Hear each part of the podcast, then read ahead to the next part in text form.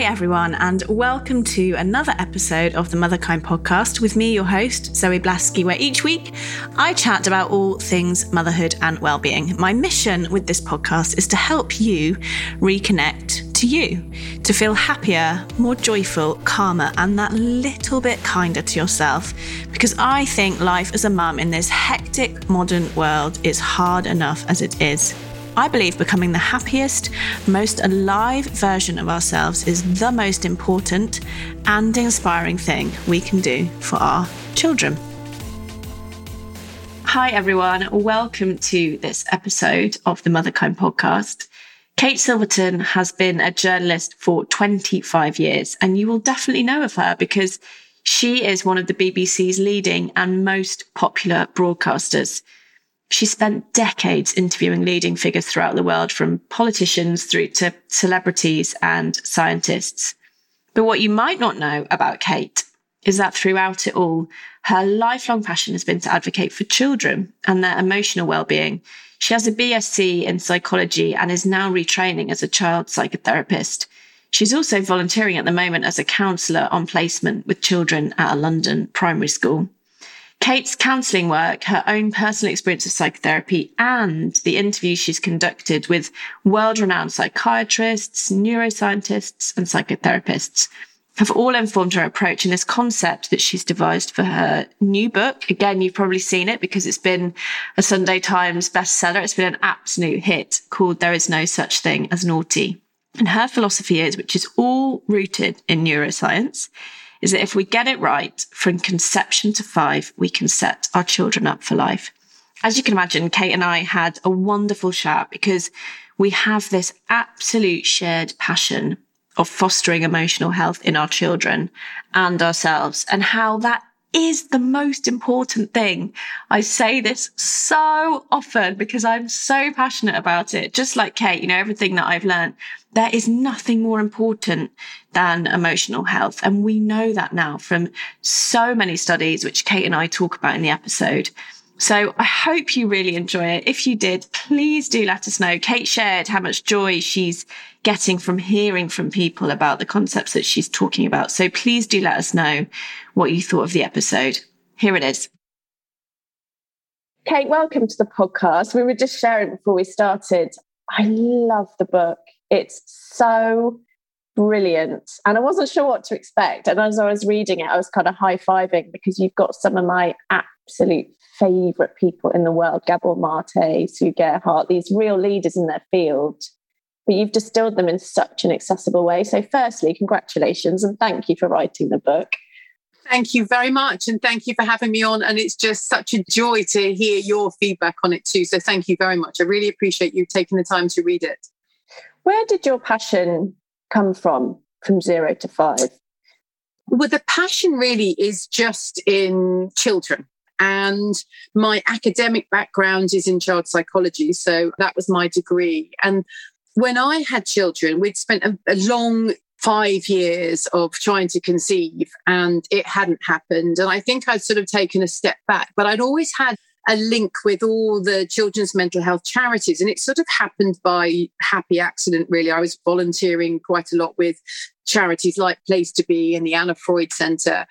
And then when I fell pregnant, the world changes as it does. And I was given these two amazing miracles. And with all my background in sort of child psychology and understanding psychotherapy, I was asking questions of the scientists, the neuroscientists, the psychiatrists that I was working with, and the families that they were helping. And I thought, wow, this is so relevant for me. And I guess the book really is my own experiences told through the prism of all the questions that I was asking quite naturally of all these great people, as you say, sort of the Gabor Mates, the Bruce Perrys, and people, Margot Sunderland. And actually, I picked Margot's book, which I've got on my bookshelf just here. So, Margot's book, The Science of Parenting. And I just thought, wow, this is incredible. There's so much that I didn't know. And the more I was learning and implementing in my own parenting, and finding it so much easier. And I just thought, this is a revelation. And, you know, there's this passion, obviously, as a journalist, to communicate stories and to distill very complex information down to a mass audience. And so I, that was what was in my head. And Professor Peter Fonagy, who's one of the sort of gods of children's mental health in the UK, we were having a meeting about something else entirely about trauma in childhood and so on, and the big trauma council that he was helping to establish. And we were talking, and he pointed his finger at me and he said, Kate, we're dealing in our field with all the really acute end of children's mental health. You, pointing at me, you have a duty to get this knowledge to a wide audience from that perspective of supporting parents. And then came lockdown, and that's when it all happened. And the very long answer to your question, but why the naught to five, or rather conception to five, is because that is, as you and I will both be aware, is really when our children's brains are developing at the most rapid rate. And it's crucial that as a society we understand that because we can help create a very healthy architecture. I liken it to sort of building a house. When we put the foundations in and they're firm, then when adversity comes our way, our children's way later in life, they've got these really firm foundations for future mental health. So that was the aim of the book is to help support parents to parent a healthy brain and to really enable that architecture, which will ensure their future mental health. And I say that categorically. That's what the NSPCC have said about the book, the Anna Freud Center. And this is what we're trying to do is to ensure our children's future mental health, as well as having an easier time of it when parenting. And we know that now. You know, we know the impact of zero to five. I mean, zero to two, actually, the brain doubles, doesn't it? First year, second year, and womb life.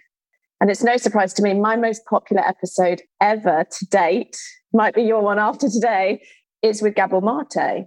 And the title of that episode is Why Our Childhood Shapes Everything in Our Lives. And I'm not surprised that's my most popular ever, because I think as parents, it brings up that natural reflection on what happened to me zero to five and how am I unpacking that? What's the impact on me, my acute stress response, how I am in my relationships?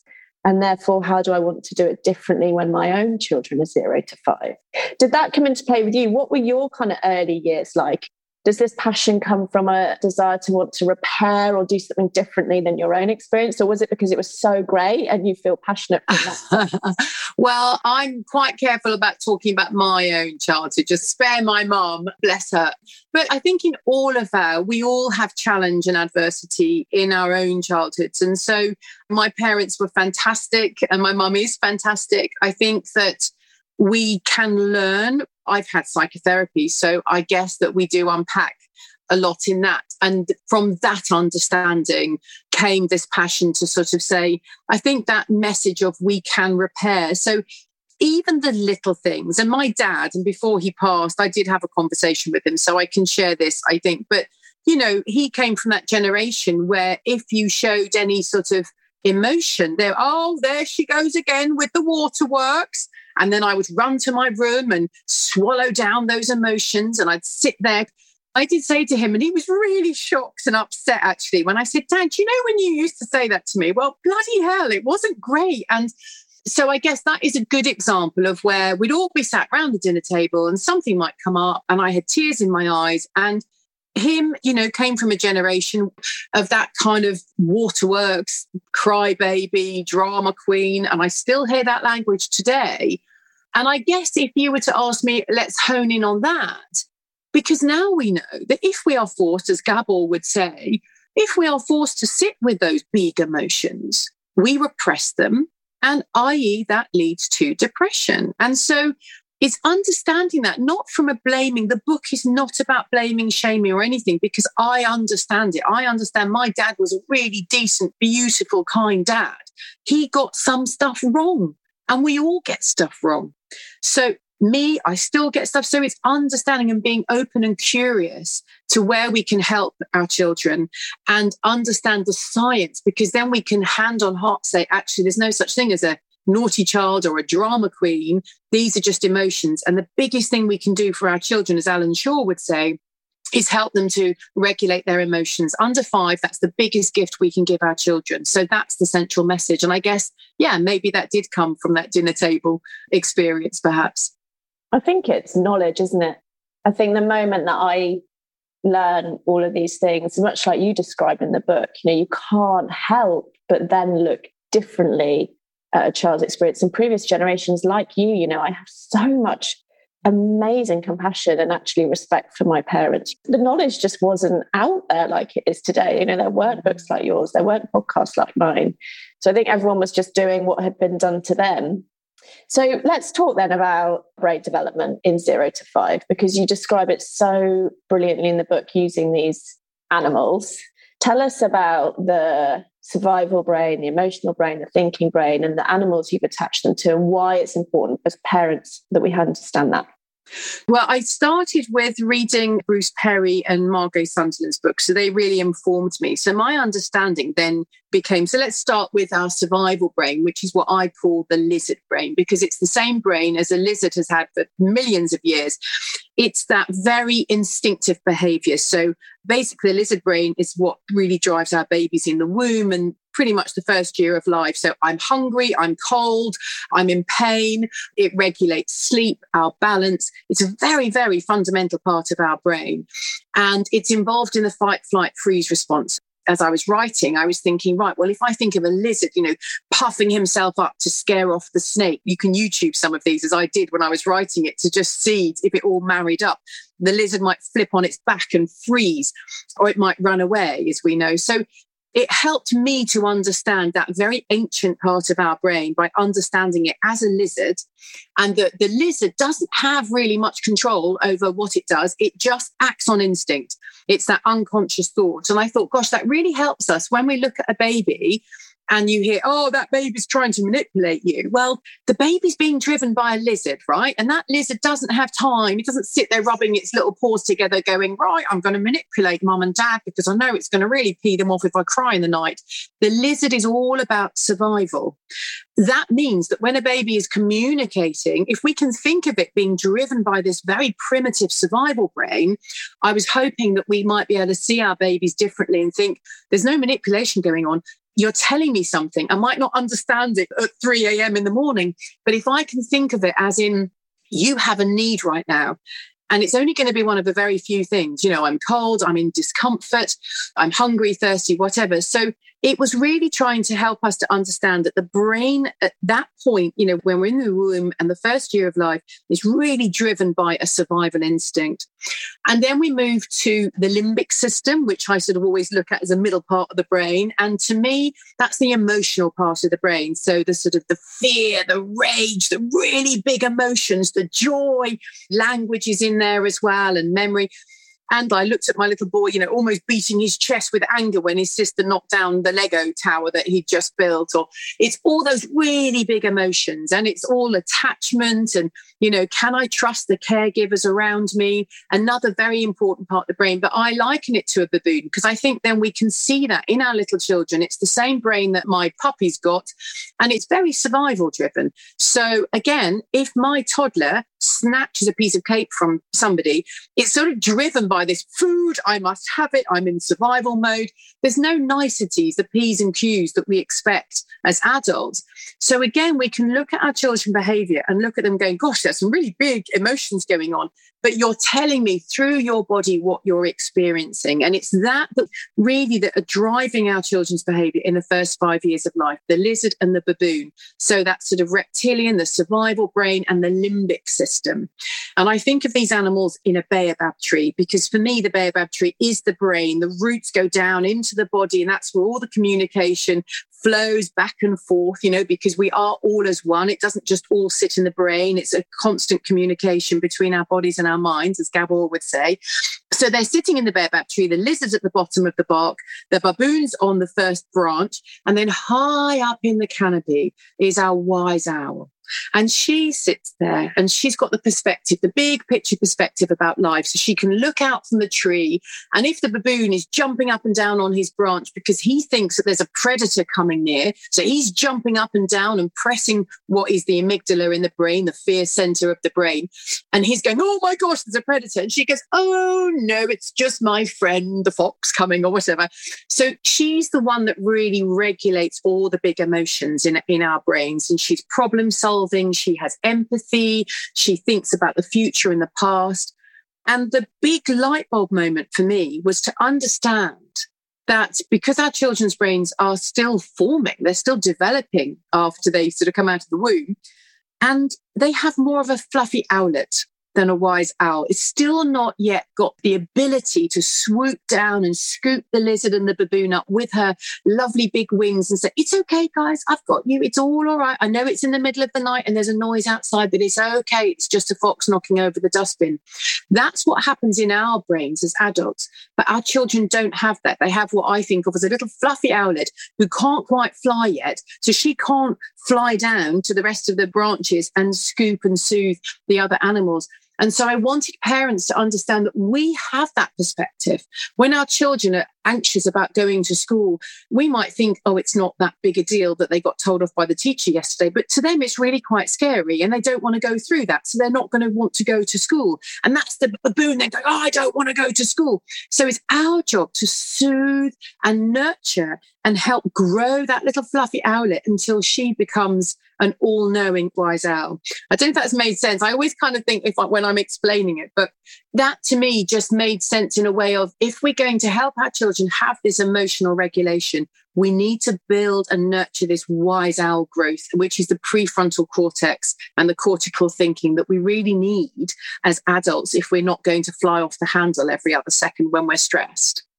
It makes perfect sense. And I think you know, when I came to learn this, and you underscore it beautifully in the book, is that basically from zero to five, children are a big ball of reactive emotion, essentially, because they're not regulating that, which is the wise owl, as you would say. Therefore, all behavior is communication. They're not going to sit down and say, like I might to you, just as we were starting, you know, I feel really overwhelmed right now. A child isn't going to say that. They're going to refuse to put their shoes on or hit their sister and I think what is so powerful is, and you talk about, and maybe we go into it now, is what happens when we punish those feelings instead of holding those feelings. Can you talk to that? I give good examples in the book because, of course, it catches us out sometimes. It's not always immediately obvious what's going on for our children. So, in the first chapter, as you say, and I talk about the stress response, which we should come to because that's that whole body experience that when our children are anxious, it's a whole body experience. It's not just felt in the brain. You know, what goes on in the brain doesn't stay in the brain, as I put it. So I'd love to talk about the stress response because I think that really helps, especially the blokes, dare I say. They kind of go, oh, right, there's a physiological thing going on. I can get my head around that. It's not just some nammy pammy theory that you're going on about, Kate. You know, my husband's military. We had a friend of his over the other night who's a sort of a former firefighter and military man. And he's like, I really understood that bit. And I'm like, great, okay. Anyway, let's put that aside for the minute. So, as an example, my son at the age of four was going off to school. So you know, new school and all the rest of it because he'd just gone up into big school. So there's obviously anxiety going on. But I bought him some lovely brand new white polo shirts and they were in a pack of four. And the first day he wore the first one and he went off happily. And then the next morning I had to get to work. I had a 905 train to catch. And obviously I'm trying to get everybody ready for school. And he just started wailing. When I got the next white top out for him to wear, he's, I'm not wearing that today. I'm not wearing that. I'm not wearing that. And it was this insistent and because I'm already stressed, and my baboon, as I put it, is already up and out because the baboon is all the stress response in our brain. And my baboon, I can feel, is starting to sort of rise up, going, What? What do you mean you're not wearing this white shirt? Put it on, otherwise we're going to be late for school. And then you go into battle, and his baboon and lizard are then doing backflips for whatever reason, which we'll get to. But we're then going into battle. He's saying, I'll wear that one, pointing to a blue t shirt, but I won't wear that one. And then it goes back and forth. I'm then stressed because I know I'm going to miss my train. I'm then going to miss my editorial at work. I'm then going to be in the bad book. So there's all that chain reaction for me going on. And he's sitting on the stairs crying his little heart out, red face, tears streaming. I'm then thinking, oh my God, what are the neighbors thinking? This is horrific. Then my daughter starts crying because she thinks she's going to be late. And it's ah. And in that moment of overwhelm, because I've been given the gift of having spoken to all these incredible people, the experts that I refer to throughout the book, I then go, hang on a moment. Okay, just take a step back. This is not good. You don't want to be the big baboon looming over your child, screaming at him while he's crying. That is not a good look. It's not doing you any good. This is not good. Take a step back. Have a breath. Okay, something is going on for my son right now that I need to help him with. So let's just see. Then I ask the question sweetheart, what is it you don't like about the shirt? And he then he looks up at me and he says, I had PE yesterday and I tried to pull it off my top of my head and it got stuck and I couldn't breathe. And in that moment, I'm like, oh, my poor baby. He was stuck at school, that horrible thing when you've got something stuck over your head and your arms are stuck and you can't get it off. How traumatic with a small t. But you know, how traumatic for a little boy who can't ask for help and he's stuck there. And what's going on in his brain is that that little lizard and the baboon, who are all about survival, but the lizard particularly can't breathe, this becomes a threat. This white shirt is awful. It's tight. It can't come off. And I never want to go through that experience again. Why would my son ever want to put that white shirt on? This is not about a naughty child who's being spoiled. It's about a little boy who's had a very challenging experience with this top he's telling me he wants to get dressed. He's not got a problem with getting dressed. He just doesn't want to wear the white shirt. When we can ask the right questions of our children, what can I do? How can I help? You know, what is it that you don't like about this? What do you need from me right now? All these questions allow them to tell us in slow time what's going on. And I guarantee every single time there will be something going on for our children that might be way off our radar. It might be that they got hit that morning at nursery and they come home and they're acting out. You might think it's about the chocolate that's being spoilt because they're insisting on chocolate. Actually, it's not. It's just a way of throwing it all out there and asking to be understood as we would if we have a difficult day at work and we come home and if someone just wasn't really listening to us it might come out in something irritable and might say something this is all behavior so that example of my son, I could then sit by him, put my arm around and say, sweetheart, I'm so sorry. Let's see if we can find another white top that's a bit bigger. And let's see if I can ask the teacher to help you if you have to get changed next time. And he stands up, tears stop, and the look of gratitude on our children's faces when we have that communication. And it's wonderful because I'm getting all this feedback from parents right now on Instagram just saying, oh my gosh, it's just completely revolutionized. There's no more meltdowns in the morning because we're asking the questions and our children are telling us what's wrong. And it ain't about the shoes or the top or the whatever. It's about something that's happened to upset them and they've been carrying all this stress. And now we can sit on the soothing stair and we can help them regulate again. Oh, it's magic. And that is what is fueling me right now. It's heaven. But as I say, I've seen it and I weave it in throughout the book from my own personal experience because it's not always obvious what's going on. But when we can stop and remember it's not personal, stop snot, as I call it in the book, it's not personal. Okay, then my baboon can stand down and my wise owl can come in and say, okay, everybody, what's going on? Let's try and get a resolution to this. It's so powerful. And I think it just really works. Like through the podcast, like you, I've had the privilege of speaking to these experts since Jessie was one. I started it, and she's my five year old now, and it just works. And also, actually, I don't always have to figure out what it is. Even just validating, and you talk about this using the word, you know, so she'll say, My legs are tired you know, and in my head, I'm like, oh, for God's sake, I haven't got the buggy board. You know, like you, I've got to get yeah. there. And so I'll say, I can hear that your legs feel really tired. Was that because you did PE today? And even just saying that, she'll kind of go, yeah. And I'll say, come on, let's go. And she'll come off with me. Yeah. and it's the same with us as adults, isn't it? If I said something to you, I'm feeling tired, and you just brushed me off and ignored me, our connection would break very quickly and I think when we do that to our children totally unconsciously over years and times, it's that connection that can break. And then we call it acting out. Yeah. The thing that I want to touch on that's so important in all of this is how you were able, in that brilliant example, to let go of your stress of being late.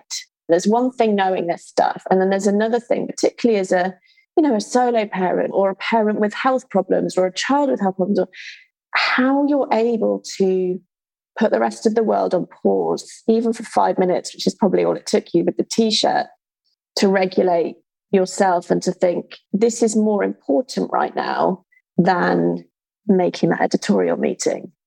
So there's two answers to that. One is the self regulation, which I talk about that when we are on overwhelm, as you say, solo parenting, lack of sleep, pressure from work. So we'll set that aside because that's the sort of self regulation. What if we are tired and we have to get to work? What I would say is when you do it once, just once, And so, for any parent that's listening and thinking, oh, I might find that too hard, well, I'm going to say, let me set you a challenge. Do it once, see how quickly it works, how effectively it works, as you've just said. And then that is almost like there's a muscle memory then, because it will happen again and again, because our children will be overwhelmed. But once you've done it once and you see how easy and quick it is, then that is enough sometimes of a reminder. And I still get caught. You know, it happened the other day but the sort of the period of my children having a bit of you know my daughter's nine and she's got hormonal stuff going on at the moment and something had happened with her dad because i'd laid those foundations over and over and over again and she brushed past me. She said no no i'm going to my room. And i said sweetheart you know mummy wants to help and i can help. You know that. And it literally took a beat. And then she turned around and came and sat down by me. And i said the mango was a bit hard. I mean i know that's a ridiculous thing you know whatever. And she said yes and then I said, Oh, sweetheart, that's so tough, isn't it? And then she starts laughing because we both really, you know, she's nine now. She's looking at me knowing that, you know, it's kind of, I'm having empathy, but we also know it's a bit of a ridiculous stomping. And then she goes, Yes, it is. And then she starts laughing and then she starts eating the mango again. And it takes about two seconds. So, what I will say categorically is one is just do it once because when you've done it once, you see how magical it is. You think, wow, how did that happen? And then it becomes easier to do it because that way is actually far easier than battling. And when we can have that beat, as I say, try it once, and that's going to take maybe a lot more in that moment to kind of go, oh, quick, Kate, regulate, regulate, I've got to do it. But once you've done it, it sits there going, hang on a moment, uh, yeah, he's crying, he's off the scale. But yeah, what did I do last time? I took a breath. Okay, I'm going to take a breath and just say, how can I help you? Keep it really simple. Don't make it overcomplicated. Sit on the stair together and just sometimes just saying, it's okay, it's okay, it's okay. Or just acknowledging, reflecting back, I can see you're really upset right now is enough and the bond that you have just gets stronger and stronger and stronger. So those moments are fewer and further between. So it does take a little bit but i would say only takes once for that light bulb to go on and go oh my god this works. Yeah. When i was reading your book actually i was thinking about jessie. We're moving house at the moment. You know there's a lot going on and she's changing school. And every day when i'm picking her up from school she is having a monumental meltdown in front of all the other parents about the snack right? Whatever snack yeah. i bring and the first two times, like last week or a couple of weeks ago, I was like, oh, for God's sake. And then I realized I was like, this is nothing to do with the snack. She's stressed about school. She's stressed about moving to school. And she sees me because I've built those foundations just because of, you know, the work that I've been privileged to be doing. She sees me as safe outlet for the stress of the school day. And I think that simple reframe, just as you say, enables my stress response to calm as opposed to like, oh, it's just a snack and I you're lucky I bought you a snack and all that kind of dialogue. To just think actually she sees me as a really safe place to let her emotions out. And I mm. think learning that was such a game changer for me because I started to see tantrums, as we won't call them, but you know, that acting out behavior is almost like a privilege and almost a sign of how safe my children must feel with me to act out their feelings. Because we know as adults, we don't show our feelings to people we don't feel safe. And this is the Gabor work. Of course, you mentioned it. When we push them down and we do the good little girl act, most psychotherapists would say that is more worrying than children who are acting it all out, right? Yeah. And it's funny, isn't it, that in the wild nursery incident in the book, it's exactly the same. It's about the snack, but it's not about the snack. It's about something's been going on. I was chairing an event recently and a mum typed in a question and she said exactly that. She said, Have I done something wrong? Which is obviously that oh, we always go to that place of guilt that we've done something wrong. She said, My son is beautifully behaved with everybody, everybody. She said, He gets back home and it's horrendous. And I smiled and I said, Absolutely not. I said, in fact, it tells me that you've done everything right because he sees you as safe enough, exactly as you've just said. He sees you as safe enough to unload all those big feelings. And in that moment, instead of punishing, we bring our children to us and help them. My goodness, what a wonderful bonding experience that is. And our children are forevermore going to know that they can come to us to help with their pain, even when whatever's happened that they know that they can come to us and i think that's the most powerful thing so it's lovely lovely to hear you say that as well bessel van der kolk which is the book which most of my listeners will be familiar with which is the body keeps score says that being able to feel safe with others is the most important predeterminant for mental health Yeah. Isn't that just profound? You know, that we're spending so much time and money in this country and globally, you know, with this growing mental health crisis. And I'm deeply passionate, I know you are too. You know, if we can really allow our children at brain development age to bring their big feelings, it's game changing. But it sounds simple to say it, right? But you and I know that, and everyone listening knows there's so much to it. I've had sort of the feedback from parents and then I've had psychiatrists, neuroscientists, psychologists, social workers all saying, thank you. And I'm sure they say the same to you. Thank you for doing what you do because the narrative has been in the past very different. And I still, dare I say, in schools and beyond, there's still an element of this sort of narrative. You know, actually, we hear it in our politicians, you know, put behavior rooms. And if a child is acting out, it means that, you know, after the pandemic, that, you know, children are being naughty. Well, let's just reframe that. Our children are not naughty, they just have needs. And see a child differently, see a different child. So there's still a lot of work to do. But to be able to convey it in the way that we're doing, and for then I just want a grassroots revolution of parents because I think once parents get it and they can say, well, actually, no, there's not anything wrong with my child. There's nothing wrong with me. This is natural and I can help my children. Then suddenly we have a wonderful revolution, an organic revolution of parents who say, you're not going to say my child's naughty. Let's try and understand what they're telling us. Things can change on that. And I think that is the hope because we talk about mental health and future mental health and adult mental health. Well, hey, guess what? It starts in these early years. If we get this right, and it is so easy to get right, as we've just been saying, you know, with emotional regulation, then we solve a lot of the problems that are presenting themselves. It's not hard to do. It just needs a little bit of curiosity and bravery sometimes for us all to kind of look and think, right, maybe there is another way of doing it. Mm, and it's not just mental health. You know, I think there's a growing body of work that you allude to in the book actually around maybe this is the time to talk about the stress response. And this is the body of Gabor's work, we've mentioned a few times, and others. But really, it's physical health as well is often all predetermined. And there's some amazing cutting edge papers coming out at the moment on this, is also all predetermined from conception to five. Your physical health, which is just mind blowing all due to the stress response.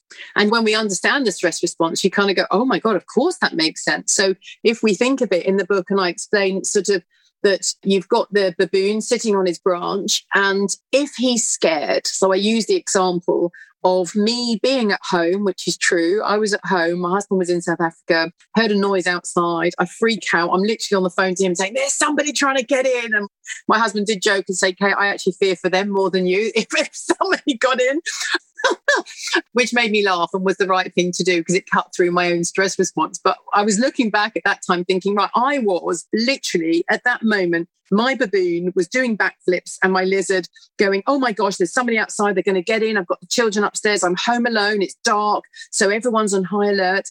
And I explain in the book that the baboon then runs along the branch and he hits this sort of button in the bark of the tree, which is actually our amygdala.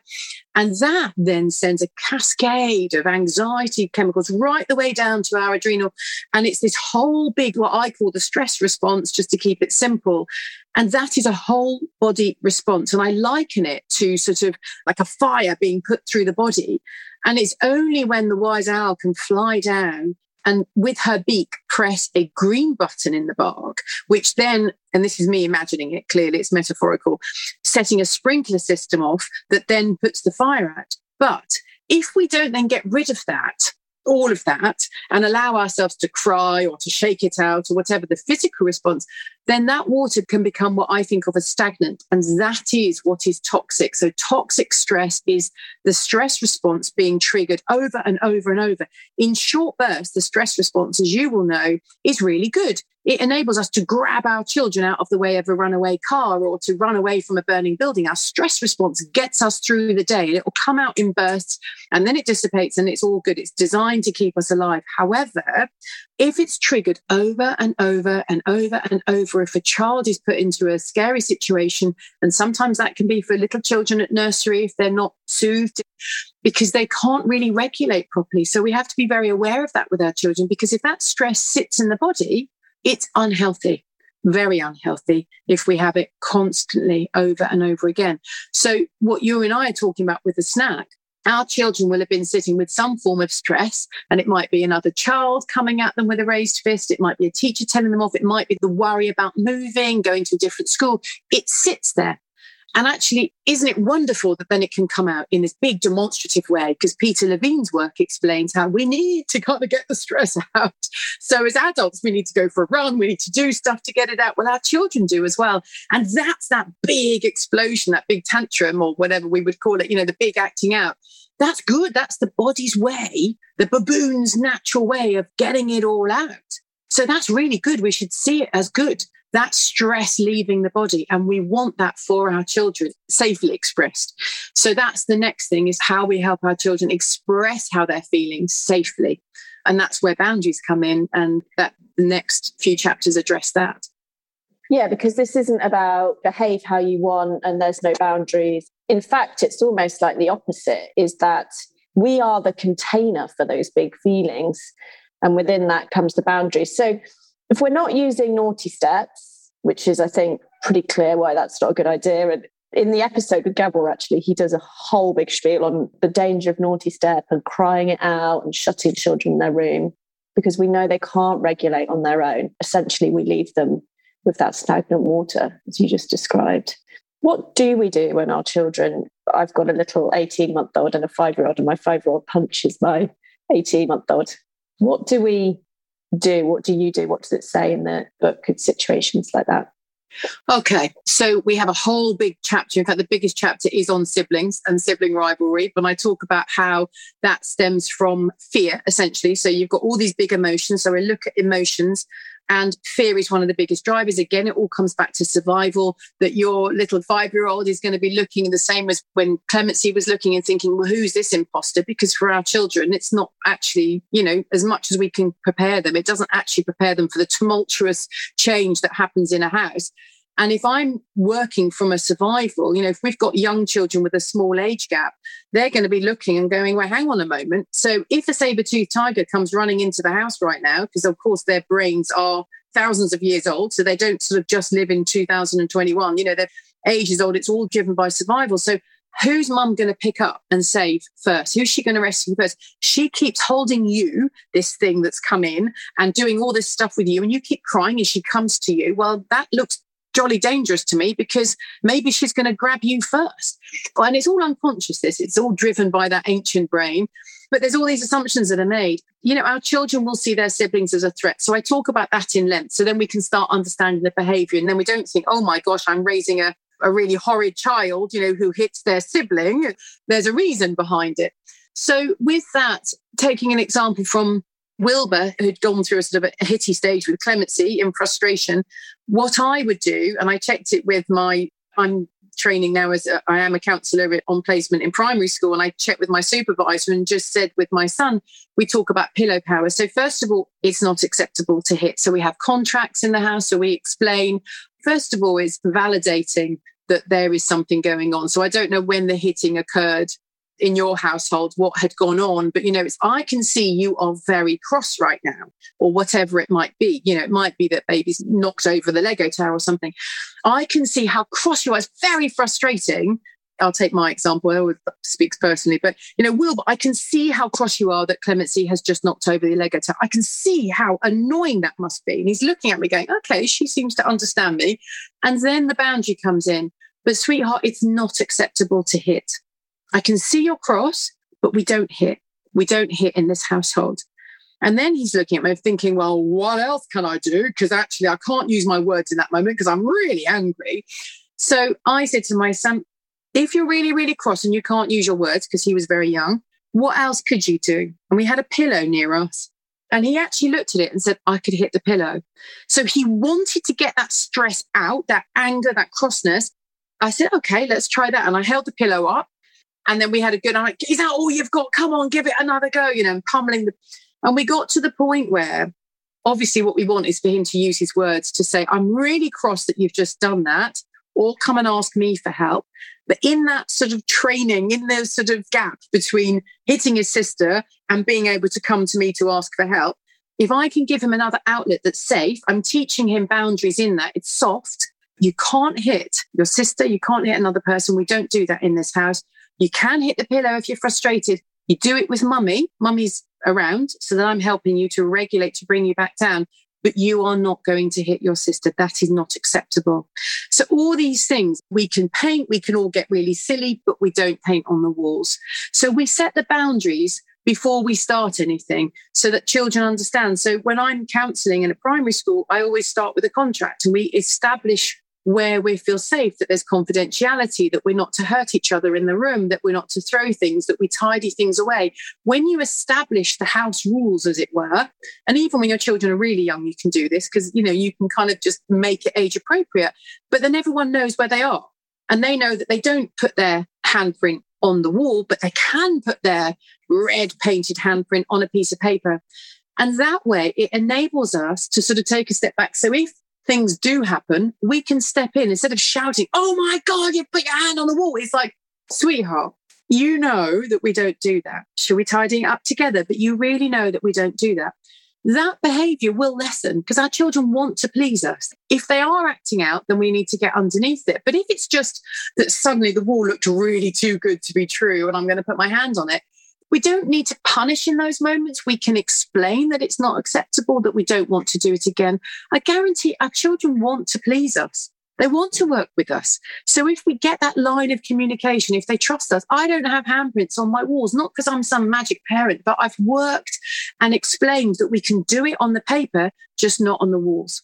So, you know, I don't know if that's a long answer to your question, but it's putting these incremental steps in you know, that there's no hitting in the house. We have that on the contract. We understand why the hitting is taking place. We empathize with it because actually there's a bit of sibling rivalry going on. It might mean that your daughter needs a little bit more mummy time because she's feeling a little bit jealous of your 18 month old. So it's all of that that's going on. If we can try and unpick it, the behavior will just disappear. We don't need to be punishing it out of them. It will go.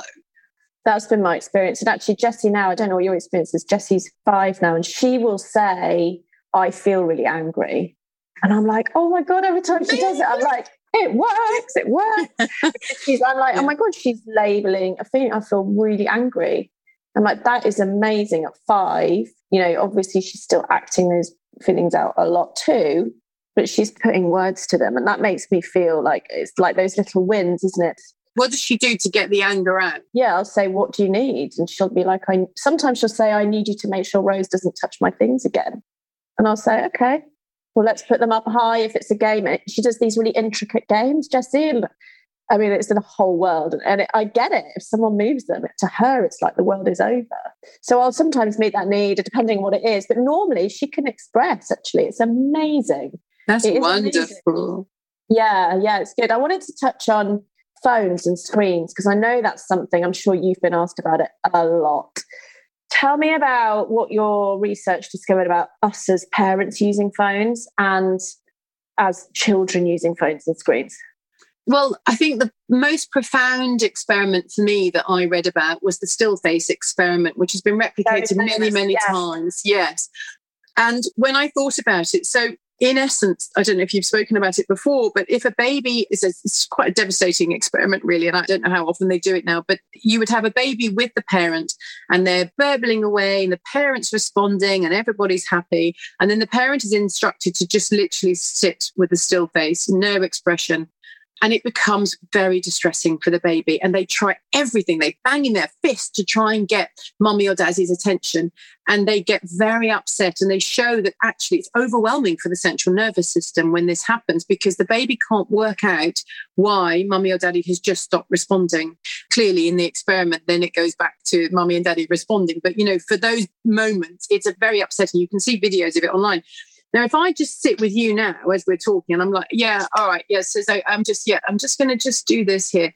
Eh, oh, immediately your brain's going to go, hang on a moment, geez, like, will you stop? Stop, stop doing that. Like, you stop ignoring me. This is what our children are seeing quite a lot. We're walking in our pram, the baby's in the pram, and they see mum doing this. This is no blame because I understand it. We're all addicted to these, they're designed to be. But when we're aware that A, in holding this up with our little ones, we are reducing the number of experiences that they're having with us. You know, our face is the best toy for learning. That a baby looking up from the pram at mum or dad's face and all the lovely sort of nuances. Am I happy? Am I surprised? Am I, oh, that was a bit of a loud noise. All of that is beautiful, rich material for that developing brain. Lots of neural connections are made in that moment. If I am doing that, my baby's missing out on all that lovely sort of engagement. And it's the same for our children. If we are on our phones and our children are trying to get our attention and we're ignoring them, what's the message that they're getting? That this is more important than them. And again, that actually evokes those feelings of shame. I'm obviously not enough.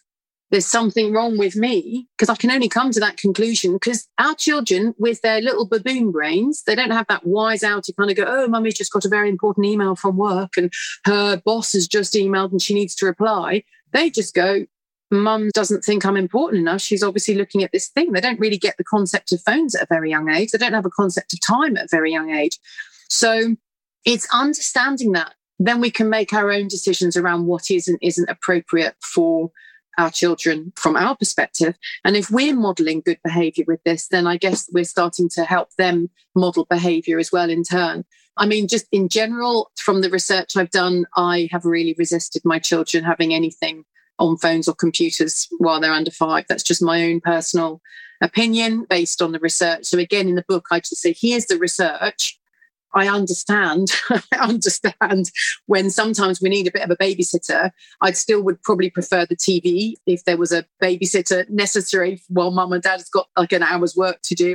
But I understand, you know, that we live in a modern world and we all need to be connected. So I think it's just look, read the research and then make up your own mind based on what you've got there. Because I understand the difficulties, you know, none of us are immune. Yeah. And I think with the phones, you know, I think about this quite a lot as well. I think it's like anything that's not black and white, is it? I think if you are on your phone constantly in front of your children, that repeated message, as you say, children are in that ego state. So what is done around them or to them, they think is about them, essentially. I think if that's constant, there is that risk that your child could think, I'm not enough, there's something wrong with me. But I think that's probably quite rare, actually, that parent is constantly on their phone with their child. I think, as you say, it's thinking about what's right for you and bringing that awareness Absolutely. to it. You know, I'm definitely on my phone a little bit in front of my girls. I'm also not on it at huge chunks of the day. And I think it's bringing that that you do in the book, that compassion and understanding of modern life, particularly with the pandemic. You know, so much of us could only connect yeah. through phones and screens. Well, that's it. I think that, I mean, I spoke to Gabor and we were chatting and he just said, Kate, you've just got to remember, we were talking about home working. And he just said, when you're doing that, you know, we're on a live, you know, interview or whatever, and then our children are looking at us and we're doing that to them. He said, just think about what that is telling them. So, as you say, I think talking in the pandemic is that whereas before that would have been a lot rarer when we're home working, that's what we're being asked to do is do that a lot to our children when children were at home. So as you say, it is important to stress, you know, it's to assess how much and the messages that we're sending. And actually, we try to put our sort of say, right, right everything is down because it is so easy. I'm, you know, I pick, you know, pick it. Oh, it's a bars. I'm just going to have a look at it. My children will now say, "Mummy, off the phone," which is good. I'm like, right, good. Tell me, because sometimes we're not as aware of how much we're on it as we might be. Well, Gabor said, not to me, in another interview I heard him do. He is seriously concerned about phone use for parents, and he thinks actually it could have in the future, you know, really catastrophic consequences. He's quite hard line on it, which was quite scary for me to hear as a parent, actually, because as you say, they are addictive. They're designed to be mm. addictive. I actually have to put my phone in another room now for large chunks of the day when I'm with the girls, because if, if it's near me, I'm going to be honest with you, I'm checking it. So I always ask the same question at the end, which is if you could give just one gift to all the mothers in the world, what would that one gift be and why? Oh, such a good question, isn't it? I would give them the gift of time. I would give them the gift of time so that we could take more time for ourselves, which would help with our regulation, and time just to be with our children. I think we are robbed in the modern world so much of time and it's kind of nobody's fault. It's evolved that way. And I would like to claw some of it back for us and that we could all live in some great big commune and just, I talk in the book about living in that, you know, it takes a village. So I think time and time together all of us together to just give each other a hug and say, Do you know what? You're doing a really bloody good job. And it is really bloody hard, but it's a lot easier when we're doing it together. So, time and togetherness, I think, would be my two slipping. No, that's beautiful. Thank you. So that was the episode. I hope that you really enjoyed it. As ever, if you did, please consider sharing it with your friends and leaving me a review on iTunes. It really does make a difference to the number of mums that we can reach with the brilliant wisdom of the guests I have on. Also, just a reminder about the Family Reset Plan. It's my latest offering to parents. I think that we are living in probably the challenge of our lifetimes, well, definitely so far. And as parents, we not only have to support ourselves, we also have to support our children. And that is a lot. So, the Family Reset Plan is myself and two brilliant psychologists and we give you step by step, simple, applicable ways that you can support yourself emotionally to feel stronger, calmer, and therefore to support your children in a different way. It's all grounded in psychology and neuroscience. It's just £25 currently. And if you work for the NHS, it is totally free for you. So check out the website familyresetplan.co.uk. Take care. I'll see you next time.